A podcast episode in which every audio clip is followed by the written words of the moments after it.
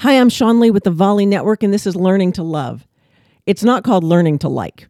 See, it's one thing to love somebody and to love your partner and your kids and, you know, anybody that's important to you, your mom, your dad, but you don't have to like them all the time.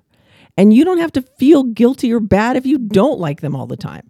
But here's the thing you don't have to tell them you don't like them. You can sit with that, you can let that emotion flow, and I encourage you to do that.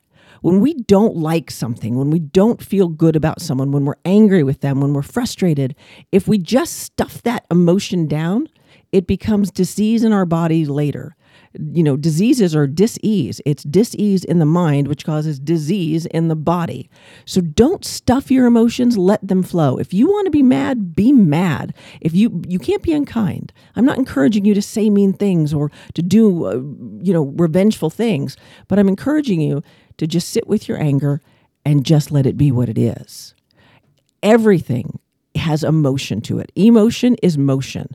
It means if you let it flow, it'll flow out of you. It won't settle in your stomach. It won't settle in your back. It won't settle in your shoulders. When you go and get a massage and your and your massage uh, therapist tells you you carry a lot of tension in your shoulders, that's stuffed energy. That's stuffed emotions. That's free. That's frustration. That's anger.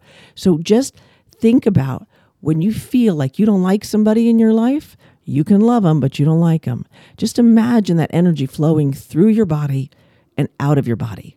Because as you learn to love you and the rest of the world a whole lot more, you got to let the emotion do its job. Let it move, let it go, let it flow, and don't stuff it because you don't need it and you don't want it.